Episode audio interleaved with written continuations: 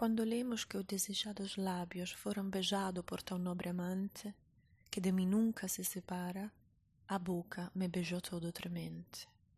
Galeotto foi o livro e o seu autor. Nesse dia não lemos mais avante.